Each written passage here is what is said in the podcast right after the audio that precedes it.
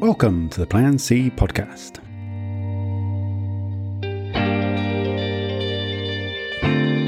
This week we spoke to Ian Clough, chairman of the Brian Bell Group in Papua New Guinea. The Plan C thinking this week is really about what happens when you lead from the community. So, welcome to this episode of the Plan C podcast with me, Neil Gibb.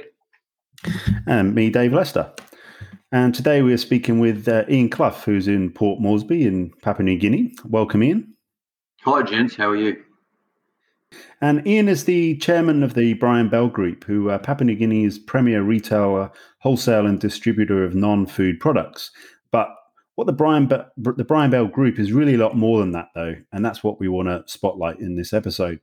Um, established in 1958 by Sir Brian Bell, they really are a part of the Papua New Guinean society now.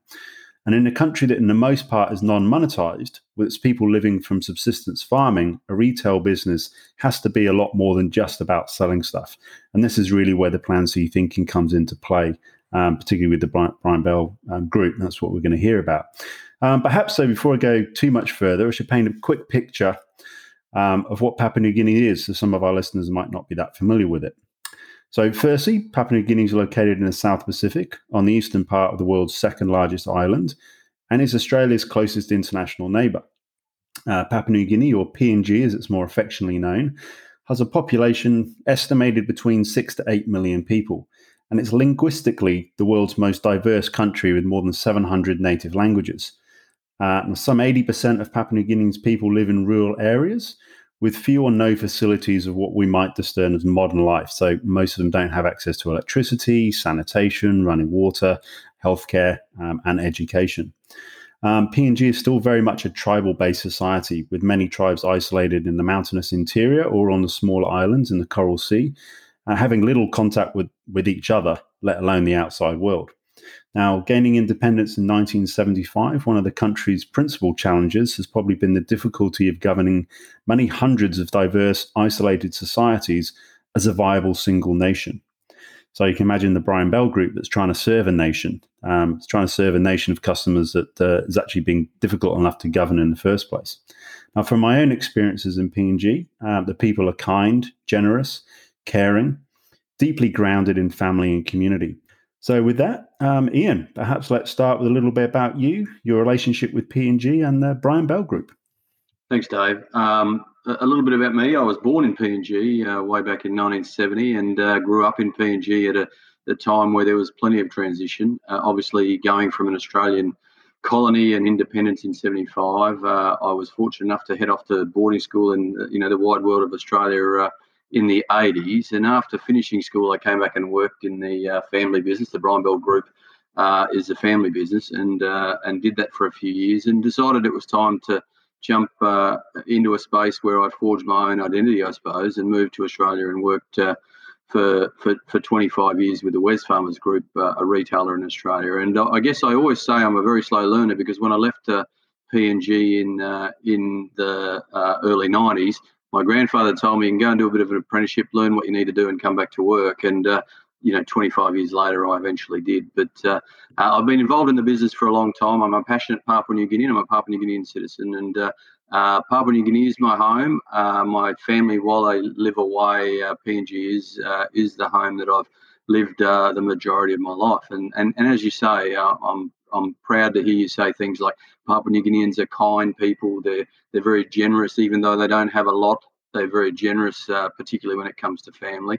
And and Papua New Guineans, uh, while they have uh, lofty aspirations driven by uh, more recent years with access to what else is going on in the world, they are a, you know a simple community that just uh, you know wants to see a better life for them and their families. And uh, it is a difficult life for many Papua New Guineans, but despite that you know, most of them are smiling, most of them are, are doing the best that they can, and most of them uh, do a lot with not too much. So uh, um, the Brian Bell Group's been around for 50, uh, uh sorry, 62 years since 1958, as you said, and uh, you know, part of our challenge is not only to run a, a business that we're proud of, but also we're very passionate about giving back to our communities. So it is a really full circle um, uh, organisation where we, you know, we, we work hard with our teams to do the best we can for our customers, but all of that results in great things in the community.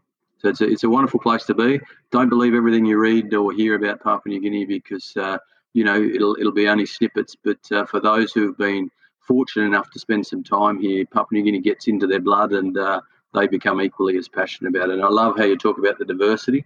You know, 800 different languages, thousands of different tribes. I think 5% of the world's biodiversity in 1% of its landmass. And I think there's thousands of species of animals that are only found in Papua New Guinea. So it is this very, very unique location. And uh, it's billed as the land of the unexpected, and there's no false advertising anywhere there. I can definitely vouch for that. Um, it is certainly the land of the unexpected. Um, and I think, as you said, it's certainly if you spend a bit of time there, and I have been involved there since about 2004 on and off in, in a few different roles and different organization, certainly it, it, becomes part of your DNA actually. And, uh, and this year I have deeply missed actually not getting back into PNG. I was there in about February, March with a few clients and, um, not getting back has been um, a bit of a transition period for me actually this year. It's, it's certainly okay. missed it. Um, one of the things you, you, you, talked about them was you know how how um, how genuine they are, and they don't have a lot, but they do certainly sort of have a very much an abundance kind of mentality, um, and it goes back to that tribe. And I think they're very connected in what's good for the tribe is good for us, and they're really very good at understanding the importance of looking after each other. So, I mean, from from a from a retailing perspective, I'm imagining you guys have to be very well connected with your customer. Yeah, uh, we, we spend a lot of time trying to, you know, understand what our customers are doing and how they're shifting. And, and in particular, in recent years, as uh, Papua New Guinea has become more connected, that challenge has become even um, even greater as you know customer expectations move quite quickly. They get a, a bit more exposure to what else is going on uh, in the world. There's a lot more competition uh, externally uh, outside PNG that provides opportunities for Papua New Guineans, and so we do need to you know adapt and uh, change our business as our customers are adapting and changing. What's interesting in our business is that um, you talk about the diversity of PNG and uh, you know the subsistence farmer.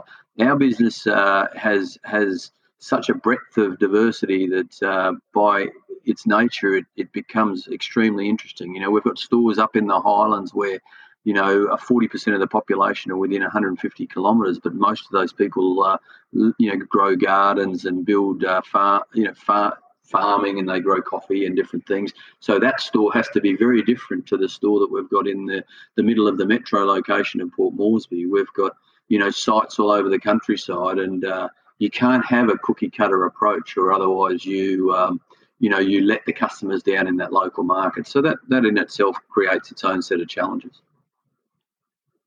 Tell you what, Ian, I mean, the way the Plan C podcast works is one of us tends to know the person we're speaking to and the other doesn't. So in this case, you know, you and Dave know each other and Dave knows PNG. I've never been to PNG, so I've got a bit of an outsider's view to this um, conversation. And just reading about you beforehand and listening to you now, I think often in you know the West, if you like, the developed world, there's this idea that we we can bring things to developing nations. But uh, what I've noticed this year with with with the COVID pandemic is there's suddenly a real interest in localization. There's a lot of people, certainly in the UK, questioning the idea of you know big companies and they want sort of localization and local kind of a lot more of a human contact. And I just wondered what there might be from your experience, especially having worked in Australia and PNG, what we might learn from what you're doing in PNG.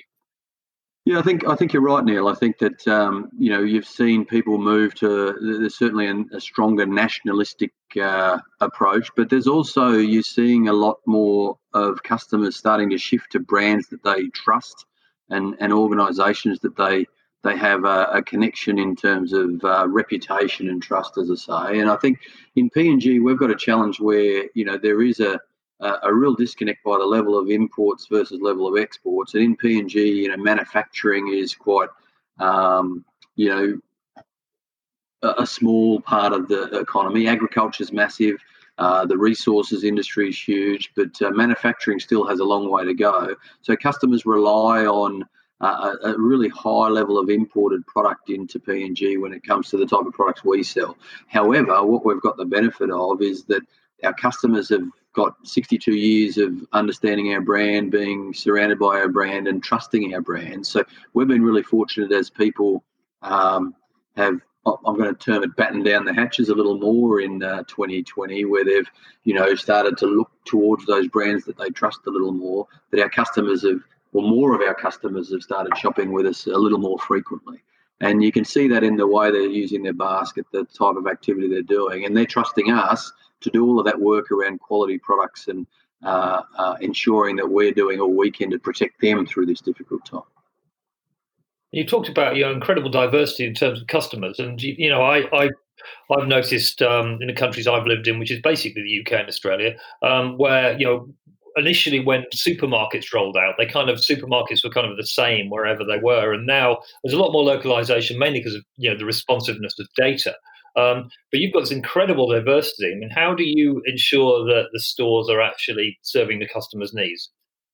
Yeah, look, it's uh, you know like every business, you rely heavily on your your people, and we're very fortunate to have great people with lots of experience in our business that understand their customers. And I think about we don't have some of the sophistication of some of that you know customer data and that analytics and those insights that you might pick up in other retailers around the world, at least in Western environments. So it's really we call it grassroots. Uh, uh, understanding where you know, and I'll use the the gentleman who runs our Mount Hagen operation. He's a senior guy, been around in PNG a long time. He knows what his customers are, are doing, needing, and wanting, and so he's very vocal, very active back into our sourcing team and back into our marketing teams to make sure that we're having the right conversations with our customer. We're having the uh, right conversations with our suppliers about the types of product that uh, we need. And, and, and in fairness, we don't always get it right but very often we work hard on ensuring that uh, you know you don't send flippers and snorkels to Mount Hagen where the nearest uh, water is a tiny little river, uh, you know, at the bottom of a mountain. Little things like this, you know, we've been we've we've caught ourselves out uh, where we've had cookie cutter approaches to pushing stock to places, and you know we make uh, silly decisions that the customers think are a little uh, crazy, but we take those learnings and uh, hopefully we don't repeat them. But little things like that that uh, we need to make sure we've got a really strong agricultural focus in those locations.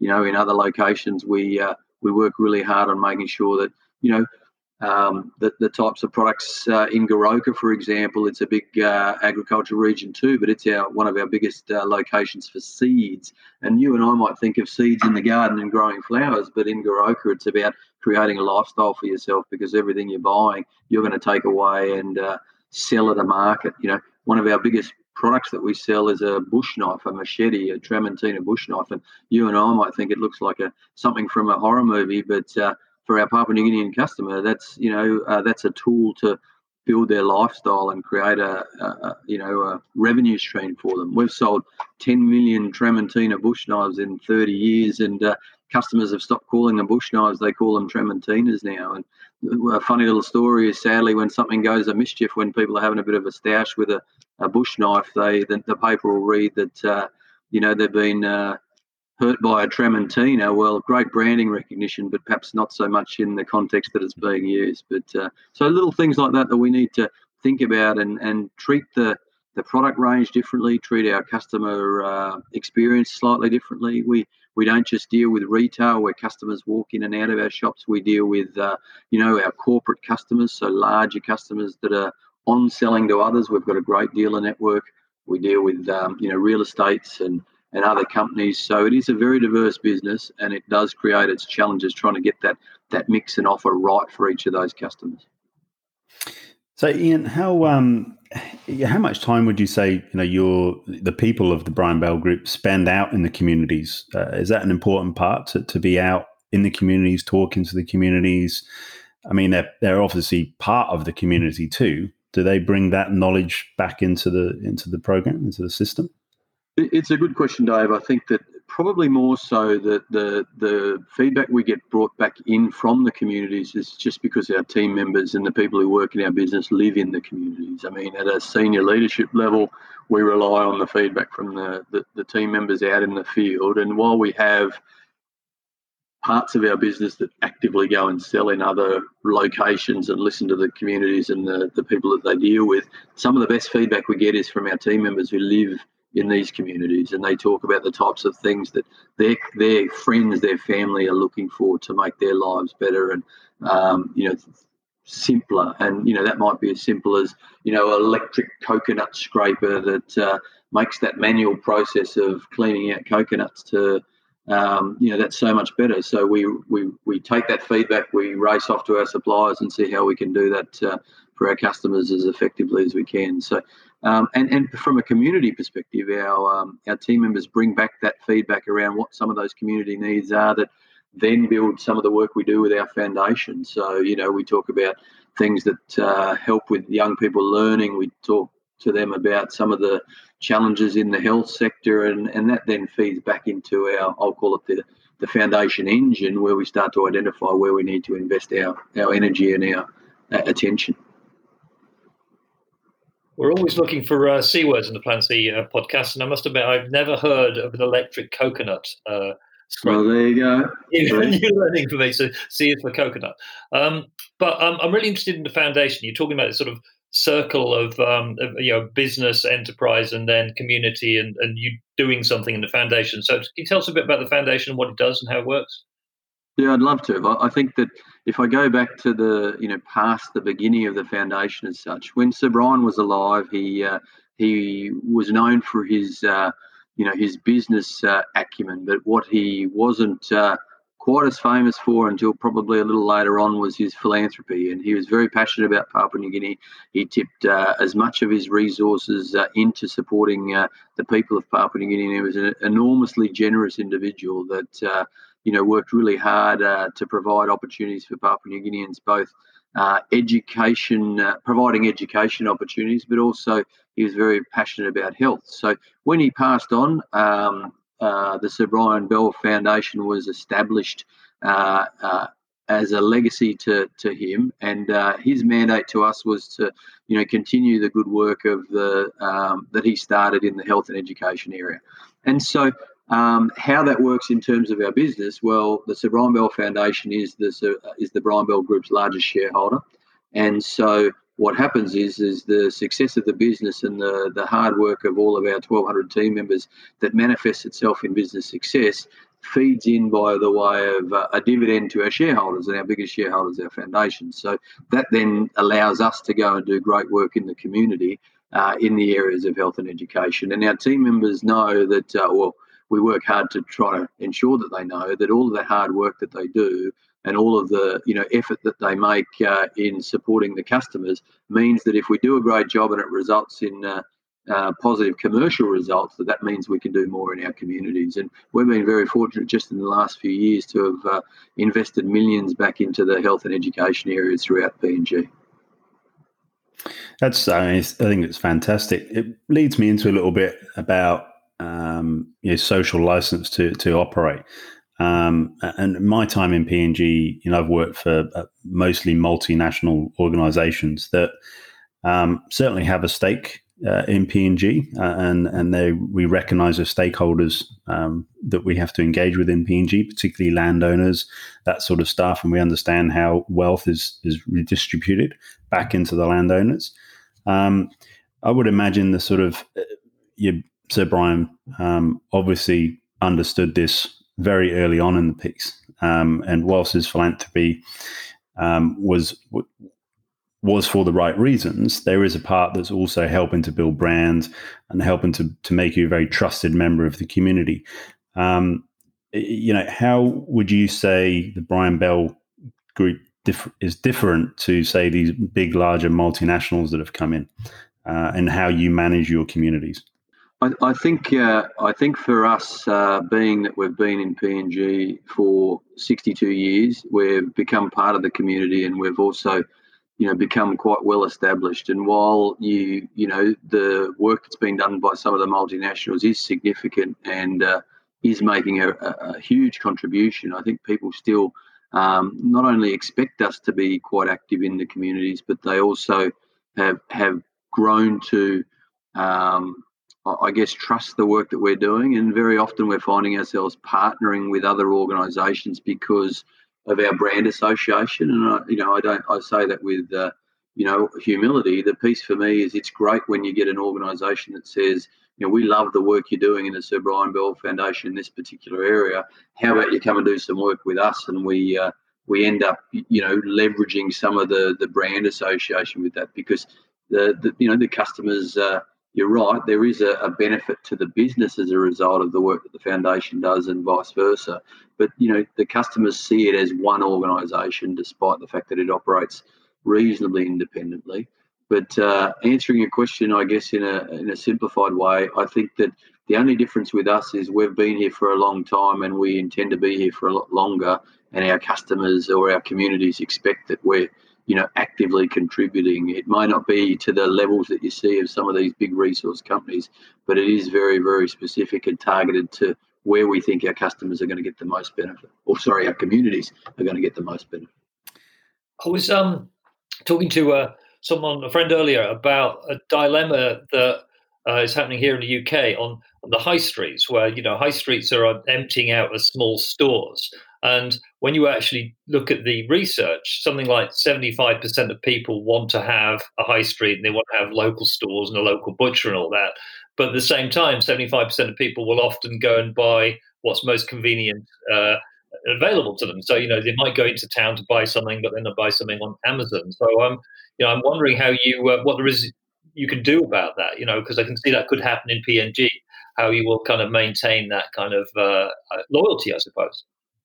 Yeah, it's a, it's a it's a fair challenge, and I guess we we've got the benefit of a few years lagging some of the rest of the world in terms of you know the digital movement that's taking place, the online shopping, the e-commerce activity, and and and also um, you know Papua New Guineans really aren't uh, don't have that many options available to them. It sounds terrible. We certainly don't want to treat them like hostages, but by the same token, there you know there's a, a probably a lack of opportunity in some of our regional locations for them to do uh, uh, take up other options. Don't get me wrong, there's plenty of competition from different traders, but there, you know, uh, all of these traders are centralised in these main locations or more regional uh, hubs, and I don't see any time in the near future with that, you know, changing significantly. I've watched the the challenges for the high street in the UK.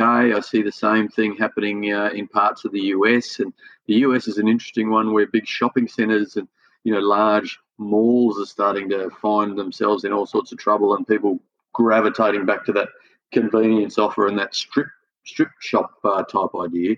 We we're probably a little long way from that, and I think uh, with the you know the lack of urban development in a lot of our locations, we see there's a you know a fair degree of life yet in PNG. By the same token, we never want to be complacent. So you know we're we're actively looking for ways to tap into di- digital and e-commerce to work more closely with our customers in that space because that's moving at a rapid pace. But unlike in the UK or uh, Australia, where you can watch the telly and log on to the you know laptop at the same time and buy something, and Amazon drops it off at your door, uh, you know, 24 hours later. Papua New Guinea has its own logistics challenges, and uh, there's no door in a lot of places to drop this item off, or there's no mailbox to put the letter in. So there's some complexities that we need to overcome before we're in this full-blown e-commerce uh, environment. So I think I think uh, to answer your question, we've probably got a little ways to go before we see the challenges of the UK uh, and other parts of the world. Um, but that's offset. Uh, that advantage is offset a little bit by some of those other challenges that I spoke about. So I suppose in, innovation then is probably different for you guys than it would be for you know, the way we think about innovation in, in Australia or the UK, Europe, whereas often we can replace innovation with technology um, for you guys. And the probably the biggest technology piece that's changed in PNG in recent times is the mobile phone. So, you know, we've got 85% of the country that doesn't have access to electricity, but yet 95% of the country has mobile phone coverage. And most of the time, I've been in parts of PNG and get better mobile reception than I do in Australia. So, yeah. Yeah. has there been some uh, developments within your business since with the introduction of, of the mobile phone? Has that changed things a bit? Um, I think not so much the mobile phone, but certainly the digital, the, the, the way that the digital uh, access has improved in recent years. So the mobile phone, um, if you look at the mobile phones in PNG, there's a staggering percentage of people that have a mobile phone. But when you look closely at those mobile phones, most of them are, you know, the old GSM phone, and there's, you know, there's a very small percentage of mobile phones are actually smartphones. That that that said, there's an enormous uh, rapid growth in that area, but it's still very small at this stage. So Papua New Guineans are using mobile phones as they were intended, uh, to communicate uh, to each other uh, uh, no matter where they are. Um, in terms of uh, how our business has evolved, we've you know, we've done a lot in recent years around how we talk to our customers and communicate it with our customers using you know various social streams and social channels. Uh, you know, uh, one of the interesting things is Facebook in PNG is huge. So um, Facebook users per capita, Papua New Guinea ranks in the top 20 or 30 uh, in the world, and it's it's quite staggering where you see. Um, you know, many many people uh, are involved in communication over Facebook. There's plenty of negatives associated with that, but in recent years, we've talked to our customers differently through Facebook, and we've actively engaged with our customers where we never used to. We weren't as active in Facebook when uh, you know a few years ago, and we made the decision that it was appropriate given the appetite and the growth that we, of course, we needed to use this. And it's, you know, we've grown to a point where I think our Facebook page between uh, the Brian Bell Group and the Sir Brian Bell Foundation, I think combined is one of the largest in the country. So we've been fortunate enough to build a loyal following through that. But what that does now is, uh, as a result of some of the digital inclusion that's taking place in PNG, we're having different conversations about what e-commerce might look like in a PNG environment. We've got a very strong account customer base. So our customer uh, isn't just a traditional retailer. We've got customers where we have customer account, accounts. They buy product on credit.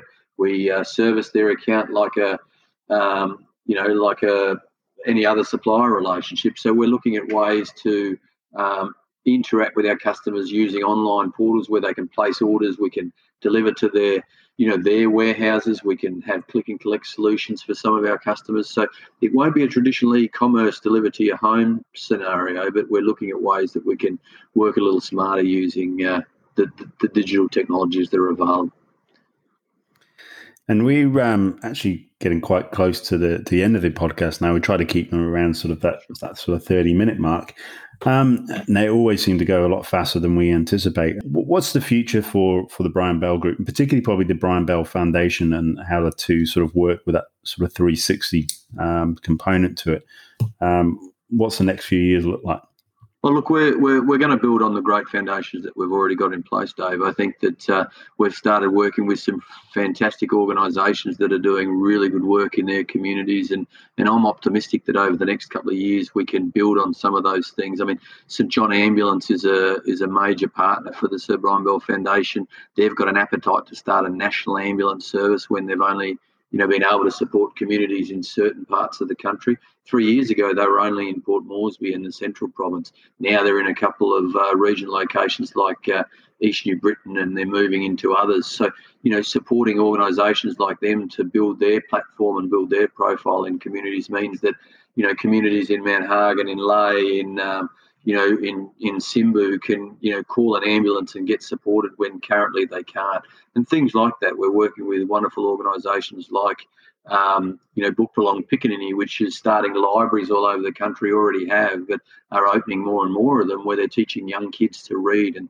things that we take for granted in a Western society about kids learning to read. But these people are working tirelessly to educate our young people so that they're the leaders of the future. So I see in uh, in our future that we're building on some of that great work. I see the businesses continuing to evolve in terms of the things we've talked about around um, uh, digital uh, activity, but also you mentioned innovation. Innovation for us is about different products, different customer services, uh, the way our, our stores look and uh, feel for our customer, and presenting an offer that to many of your listeners that would just be um, you know, almost commonplace and taken for granted. For our customers, that's a significant step up and a, you know, a new world shopping experience, which we're really proud to be able to present to our customers. So I see us building on some of the great stuff that's been going on in in recent years.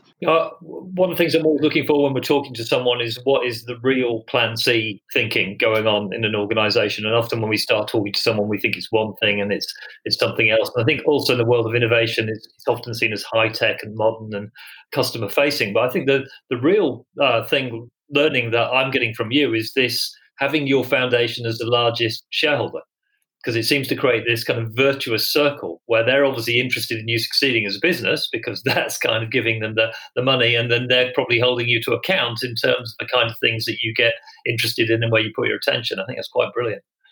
Yeah, I think you're right, Neil. And, and in fairness to uh, you know us potentially taking any credit for that, that was that was by uh, its own design. You know, Sir Brian was the largest shareholder. He passed on, and the foundation, you know, took on the shares, and by default, we've turned it into this virtual circle, as you say. But you know, people often say, "What gets you out of bed and, and keeps you motivated?" It gets me out of bed to think that, you know, if I work hard with 1,200 of my colleagues, I get the opportunity to do some good in the community, and for me, that's good for the soul. And I think that you know, our team members and our customers trust that if we're, you know, if they're shopping in a Brian Bell store and they're getting a good experience from a commercial uh, perspective, that then actually means that some good might happen in their communities by default. And I think that's a it's a great message to have internally. It's a great motivator, uh, you know, on top of the usual things you see in a business. But it also it's wonderful when you t- you ask team members, hey, do you want to come out and help us at a you know a library uh, that's celebrating something for Literacy Week, and you've got this